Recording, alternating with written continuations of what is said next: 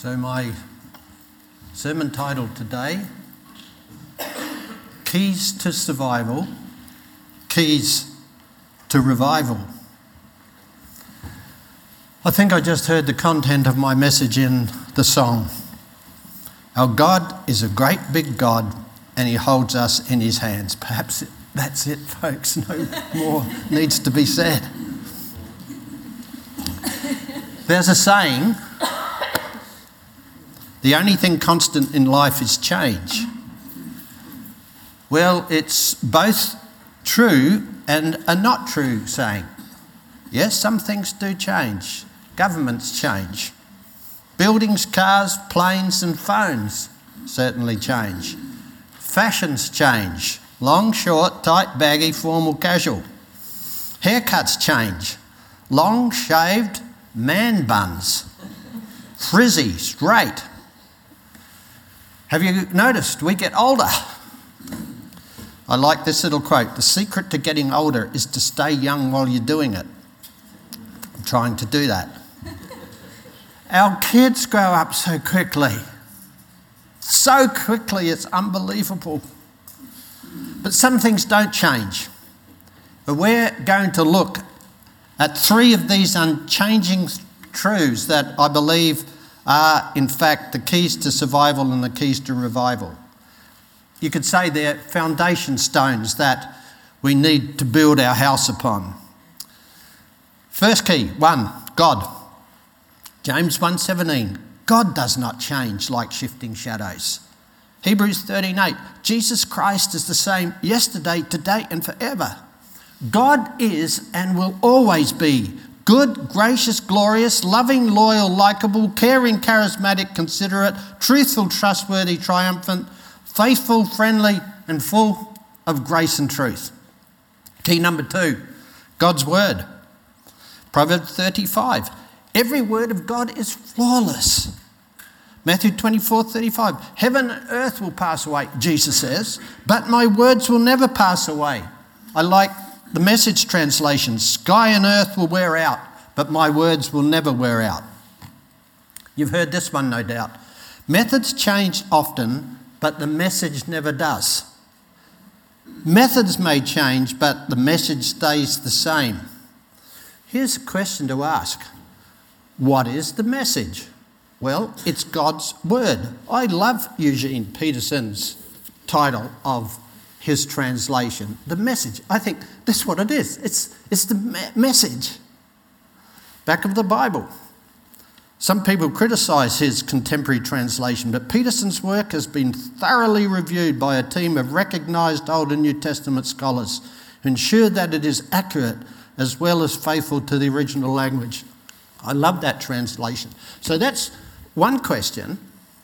What is the message? It's God's word. Another question to ask is what is the message in the message? What's the message in the message? The answer is amazing. It's going to be the subject of my next sermon. Key number three, we've seen God, God's word. Key number three is God's Spirit. We're told in John 6 and 2 Corinthians 3 the Spirit gives life. I think those few words, the Spirit gives life, speak of survival and revival. Genesis 1.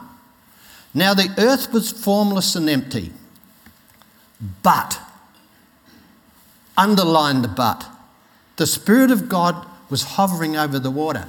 Message translation Earth was a soup of nothingness, a bottomless emptiness, and inky blackness. But God's Spirit brooded like a bird above the watery abyss. When God spoke the word, the Spirit made all things live.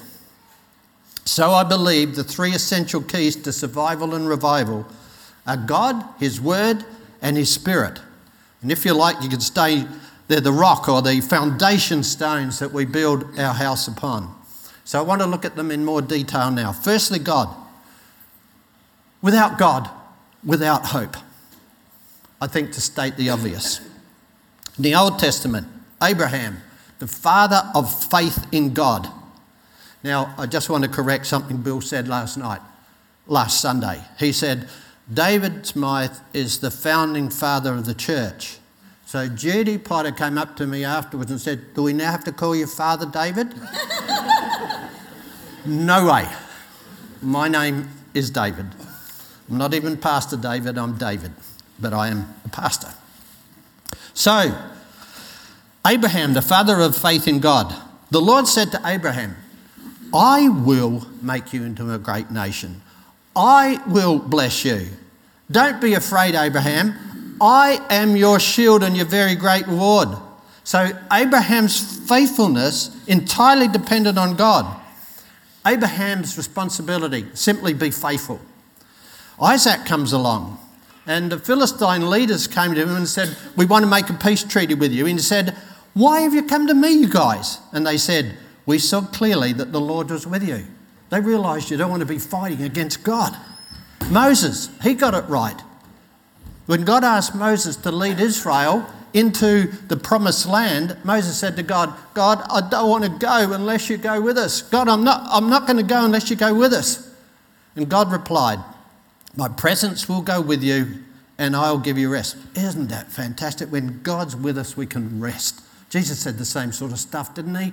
Come to me if you're stressed out of your brain and I'll give you rest. God's with us, we don't have to stress. So Moses said, Come with me. God replied, My presence will go with you. Moses knew that it was only God's presence and favour that would enable Israel to enjoy prosperity and peace in the promised land. Romans 8:31 If God be for us who can be against us? So the question, how do we get God to be with us? Like Moses, ask for his presence. Ask him to be with us.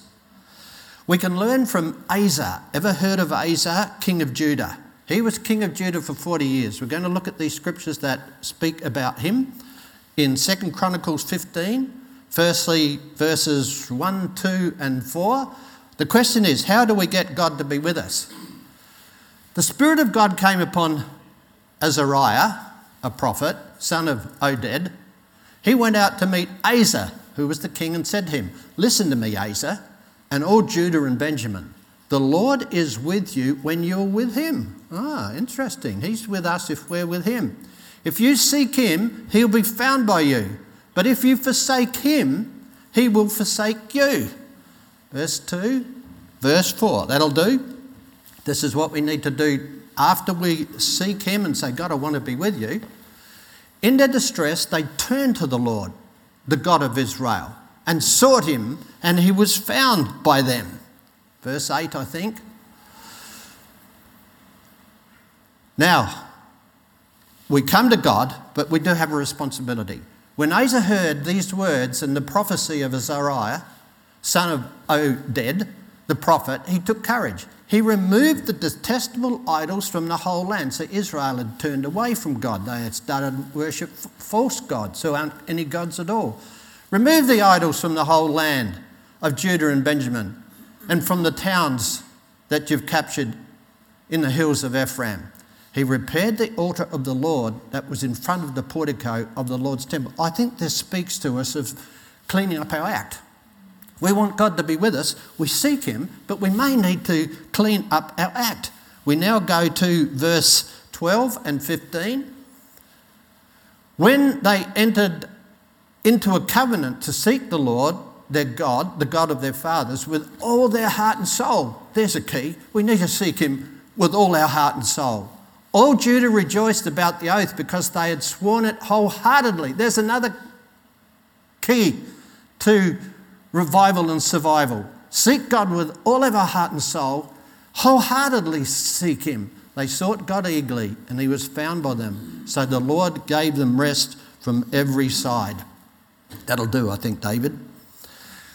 In Jesus' words, love the Lord your God with all your heart, with all your soul, and with all your mind, and with all your strength. So, with the mention of Jesus, let's move from Old Testament to New Testament. God comes to us in the person of Jesus. In fact, I see the Old Testament really as as a map, a street, direct, street directory, a GPS that all lead us to Jesus, the Saviour of the world. He came and said, I am the way, the truth, and the life. No one comes to the Father except through me. In the book of Acts, Luke confirms this fact. Salvation is found in no one else. There is no other name under heaven given to men by which, listen to this, we must be saved. We must. We must. There's no one else. After his death and resurrection, Jesus said, All authority, all authority in heaven and earth has been given to me. He also said, I'm going to build my church, and the gates of hell will not overcome it. So, listening to those words, I think the position is very clear. Survival and revival are dependent on Jesus being with us and us with him. So, as Moses and Asa submitted to God and asked him to be with them, so we need to submit and ask Jesus to be with us. Jesus said, Here I am, stand at the door and knock. If anyone hears my voice and opens the door, I'll come in and eat with him and he with me. So, church, let's open the door wide, invite Jesus in, and hear what he might have to say. Our job as a church is to lift Jesus higher. Jesus said, When I'm lifted up from the earth, I will draw all men to myself. And so we sing, Lift Jesus higher, lift Jesus higher. Lift him up for the world to see. He said, If I be lifted up from the earth, I will draw all men unto me. I, I want to humbly say that I, I actually know the key to revival. I, I actually know it. And I say it humbly. It's found in these simple few words, Mark 3:20.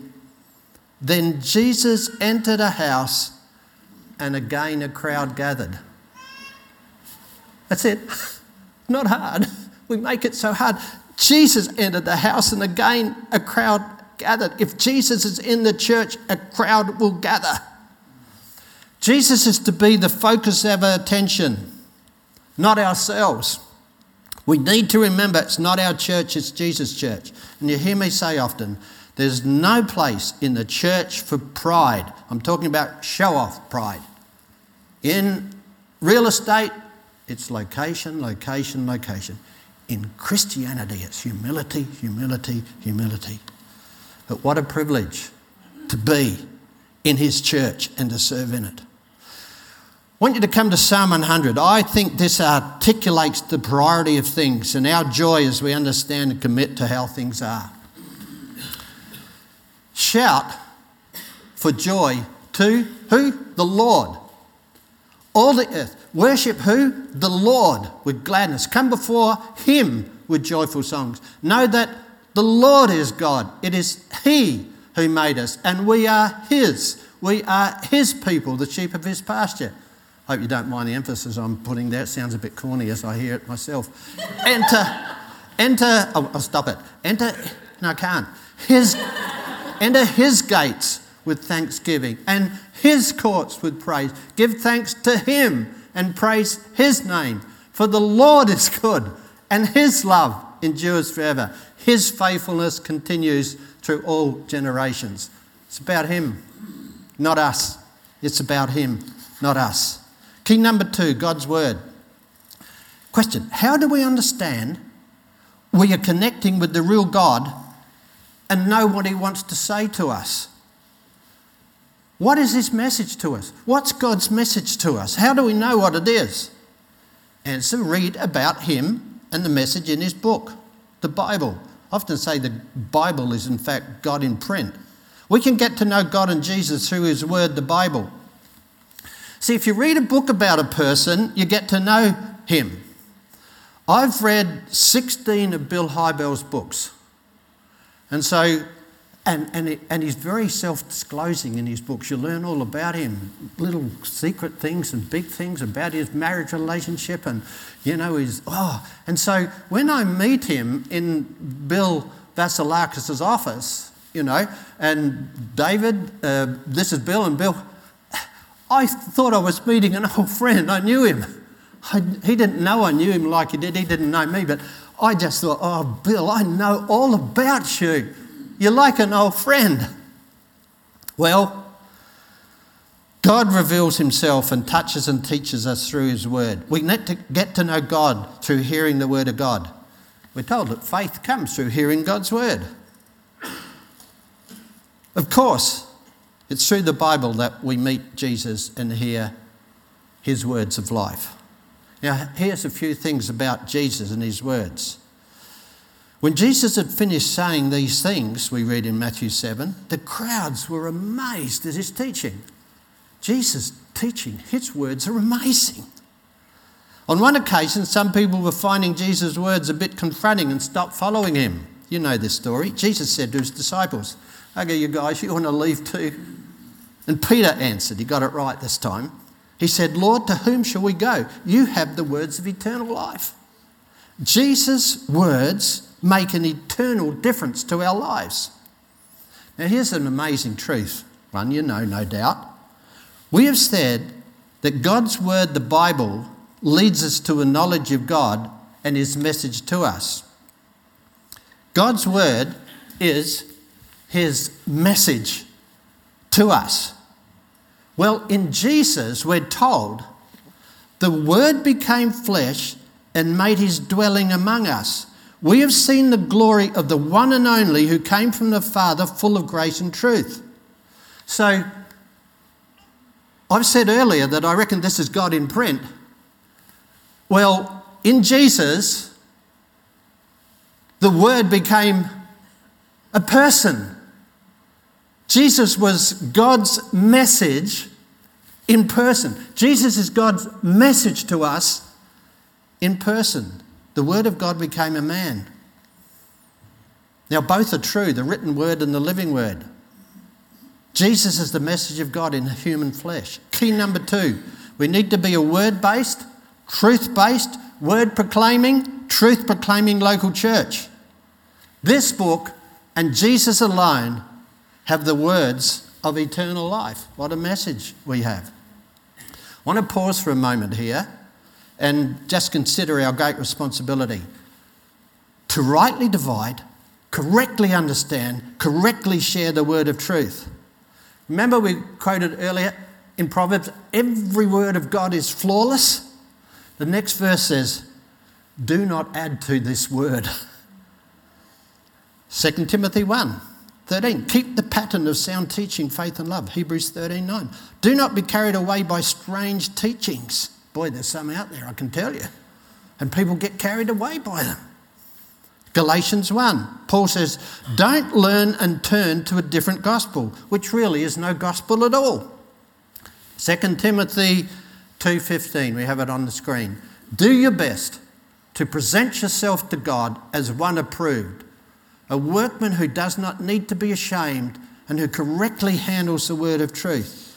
Now, why all this fuss about correctly handling the word of truth? Because if we don't correctly handle it and we sprout it off, it's no longer true. It becomes a lie.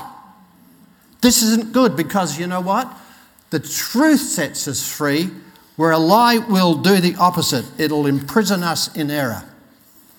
So we need to heed Paul's advice to the Thessalonians. Test everything and hold on to the good. Have you heard this quote?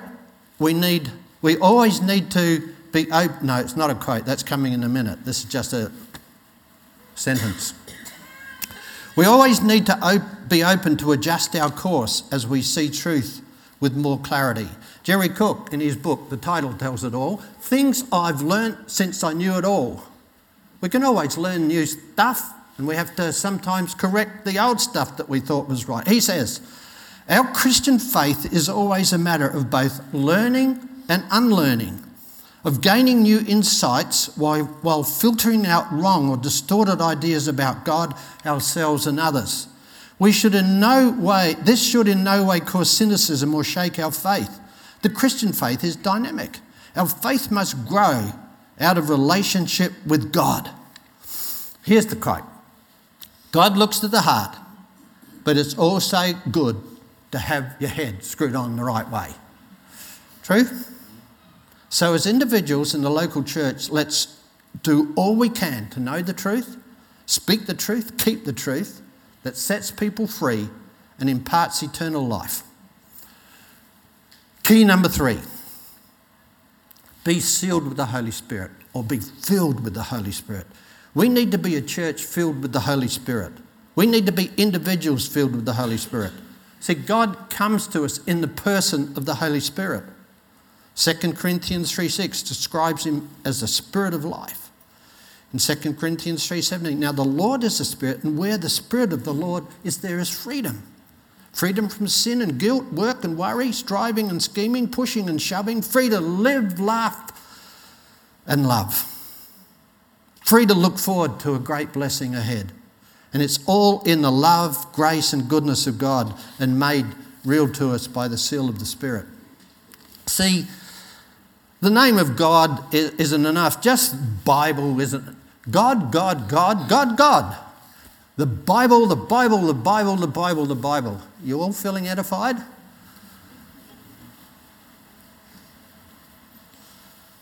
The Spirit of God, the Holy Spirit, brings God and God's Word to life. The Holy Spirit brings life and liberty. The Holy Spirit, I think, is like the spark that ignites the gas in the stove or the barbecue, or the electricity that causes the lights to fire up. Without the electricity in there, darkness. Without that spark, the barbecue's not going to cook the sausages, I can tell you. I have a combustion fire at home, and uh, so, you know, my job is to clean up the fire after the night before and then set it for a relight. Narina, she makes the bed, and she worked out that she's made our bed 16,000 times in the last 45 years that we've been married. And she's never grizzled once. She asked me to help her, she, I grizzled. This isn't my calling, I can't do this. I know that's terrible. I had the fire all set to go. The wood was there, the, the pine cones were in there, the kindling wood was in there, and even the firelighters were in there. And I shut the door and just sat in front of it. Thought, no flame, no light, no warmth, just sitting there thinking this. And, and, and I thought, if I touch the firelighters with the flame, away she goes. The fire's there, it, it's light. It's a, it, I, th- I think fire is a miracle. I can just watch it and and rejoice in God just watching the flames. And then the warmth comes. And my thought was that's the difference the Holy Spirit makes to our relationship to God and His Word. It becomes real and life giving. God wants us to be born of the, he, he wants to bring His match along and, and light the fire. He wants us to be born of His Spirit, and that's so wonderful. He becomes our Father, and we become His kids. He wants us to be empowered by the Spirit, gifted by the Spirit. Jesus said the Holy Spirit would be our counselor, teacher, guide, convictor of sin, encourager in righteousness. We're coming back to the start of the sermon when we said, The Spirit gives life. May we mean it when we sing, Holy Spirit, you are welcome in this place. An understanding I so appreciate and believe is an essential to the key, is an essential key to the blessing of God. And that is you can be a spirit filled person, you can be a spirit filled church, and still be a sensible person in a sensible church. There's a little saying there's no business like show business, but I add to it, but the church has no business in show business. No place for show offs, no place for stupidity. Wayne Jackson, Jacobsen in his, church, in his book, The Naked Church, says, Many will be Many may be well intentioned, but haven't learned the difference between an emotional frenzy and the Holy Spirit. That's what Wayne Jacobsen says. Listen to what the Bible says. Paul says it. For God is not the God of disorder, but of peace. He's not a God of disorder. Listen to this one. Everything should be done in a fitting and orderly way. Everything. Now, I have submitted to the fact that it's God's order and decency, not mine, so I have to adjust, you know, my position at times. And Paul goes on to say, but let's not put out the Spirit's fire. Don't quench the Spirit, the presence of the Spirit. So may His presence cause people to say the words written in 1 Corinthians 15 25 God is really among you. Now I'm going to wrap up this message and we go to John 15. Jesus said, I am the true vine, and my Father is the gardener. I am the vine, you are the branches. If a man remains in me and I in him, he will bear much fruit. Apart from me, you can do nothing. So, God the Father is the gardener. He, he is the creator of the whole thing. He, he, he planted the thing in the beginning. We read that from Genesis 1. God is the Father, the author, the creator of the whole thing. He's the gardener, Jesus said. Jesus is the vine, we're the branches. Now, without attachment to the vine, the branch dies because it needs to be fed with sap. Now, it's true in the vineyard and it's true in the church. As Christians, we need to stay attached to Jesus the vine so the sap will flow into our lives. How do we stay attached? By praying and obeying, reading and heeding, believing and receiving, loving and living. Do you know who the sap is? The Holy Spirit. Now, I'm not calling him a sap in a derogatory sense. Sap is actually defined as vital body fluid that supplies energy and vigour. Now, I've actually checked this out with the Holy Spirit, and he's okay with me calling him a sap.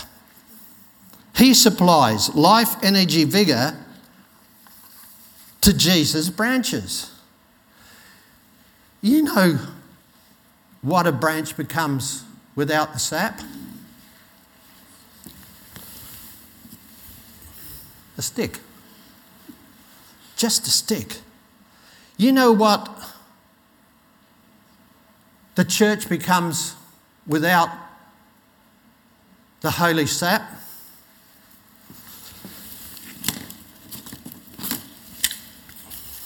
Just a whole bunch of sticks, a congregation of sticks.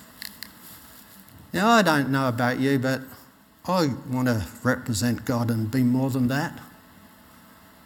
Don't you want our church to be more than that? With the Holy Spirit in our lives flowing to us from the vine Jesus, we blossom, we bear fruit. So here's the deal. If we disconnect from Jesus divine and the flow or the infilling of the Holy Spirit in our lives and the life of the local church, Individually, we become a stick. Together, as a congregation, just a pile of sticks. However, when we stay connected to Jesus the vine and the Holy Spirit flows through the vine into our lives and the life of the local church, we can bud, blossom, and bear much fruit. We can be a tree that blossoms and bears fruit in Jesus' name. The question which one do we want to be? Sticks or branches that bear fruit. Now, I didn't realise this when I prepared this message, what I was actually saying are the keys to survival and revival. Have you noticed?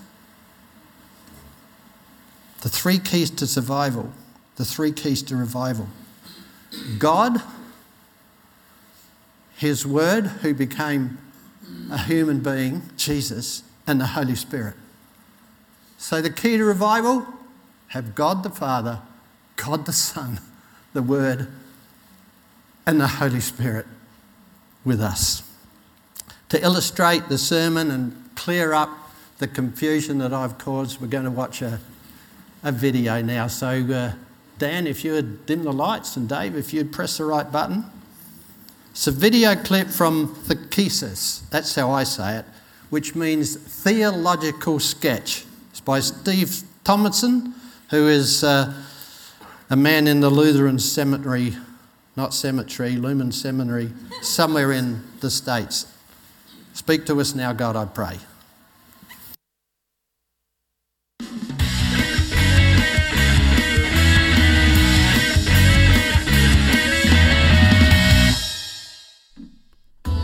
Today we're going to be looking at the vine. This is an image, a central image that Jesus uses in John 15.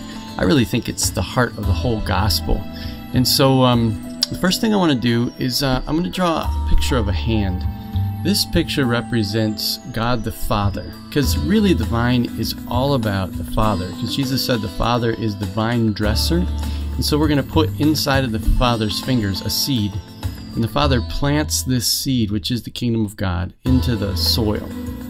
And then the sun comes out, and, and the rain gives the energy, and this vine grows. And then the Father sets guide wires up. You know, the Father is working all along the way to help this vine grow.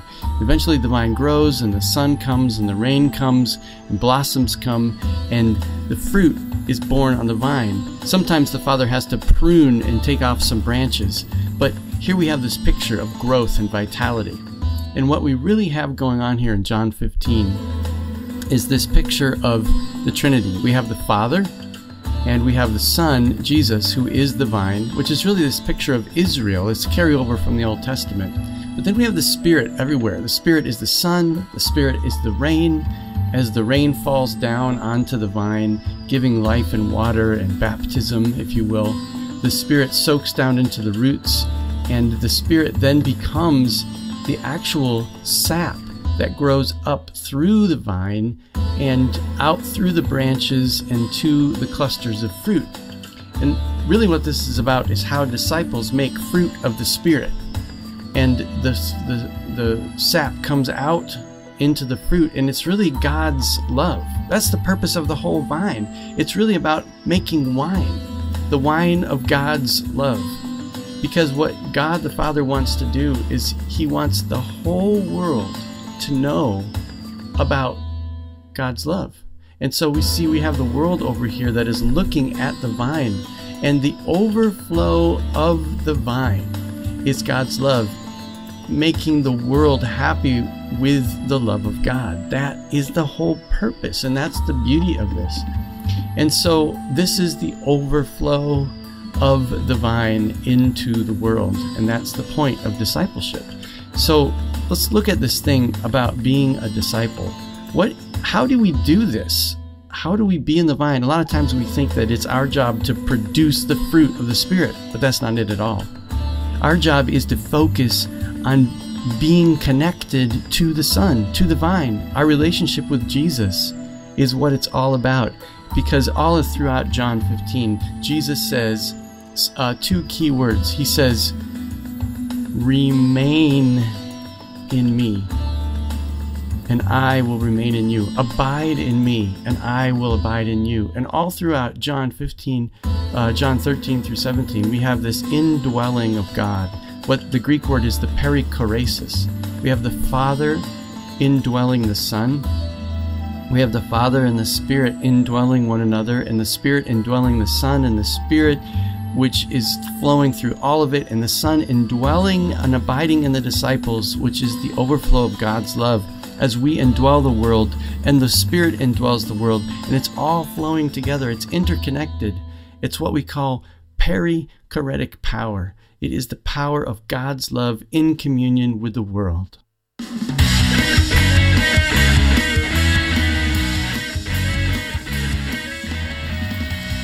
I hadn't heard that word perichoretic or perichoresis.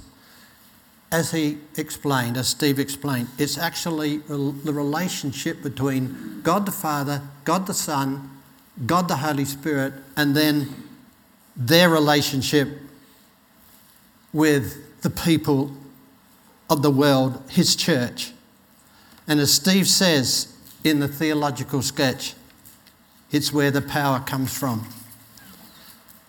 I was up the park the other day, as I have the habit of doing, and I was thinking about the Trinity and the mystery of the Trinity. And I kind of said, God, it's a bit confusing at times knowing who to talk and walk with. You, Father, or Jesus, or the Holy Spirit? And the answer came back was, why not talk and walk with all three of us? I love the answer. So the four of us walked on up the track together God the Father, God the Son, God the Holy Spirit, and David Smythe. What a privilege. A perichoretic relationship. Now, you may have noticed in the video there's a motive in all of this. I asked the question earlier, I said, What's the message in the message? We've heard it, and I'm looking forward to preaching on it next.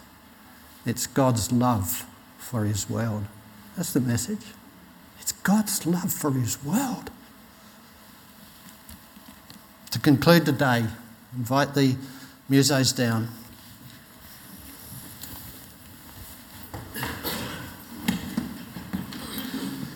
We've been talking about the keys to survival and revival. I just want to say it's not enough just to have a key. We can run around with keys, but they're not going to do us any good unless we put them in the lock, turn them, and open the door. We need to put the keys we've looked at today into the lock, turn them to open the door to God's blessing, make them our own as individuals in the church. So, as we love God with all our heart, mind, and strength, as we obey Him and walk in His ways, as we lift Jesus higher for the world to see, as we love, learn, and live by God's word, always doing our best to rightly divide the word of truth, as we are spirit filled and sensible, living and keeping in step with the Holy Spirit, as we open the door wide and say, Father, Jesus, Holy Spirit, you're welcome in this place. The Church Universal, the local church, the Hills Christian Family Centre, will survive and revive. Amen.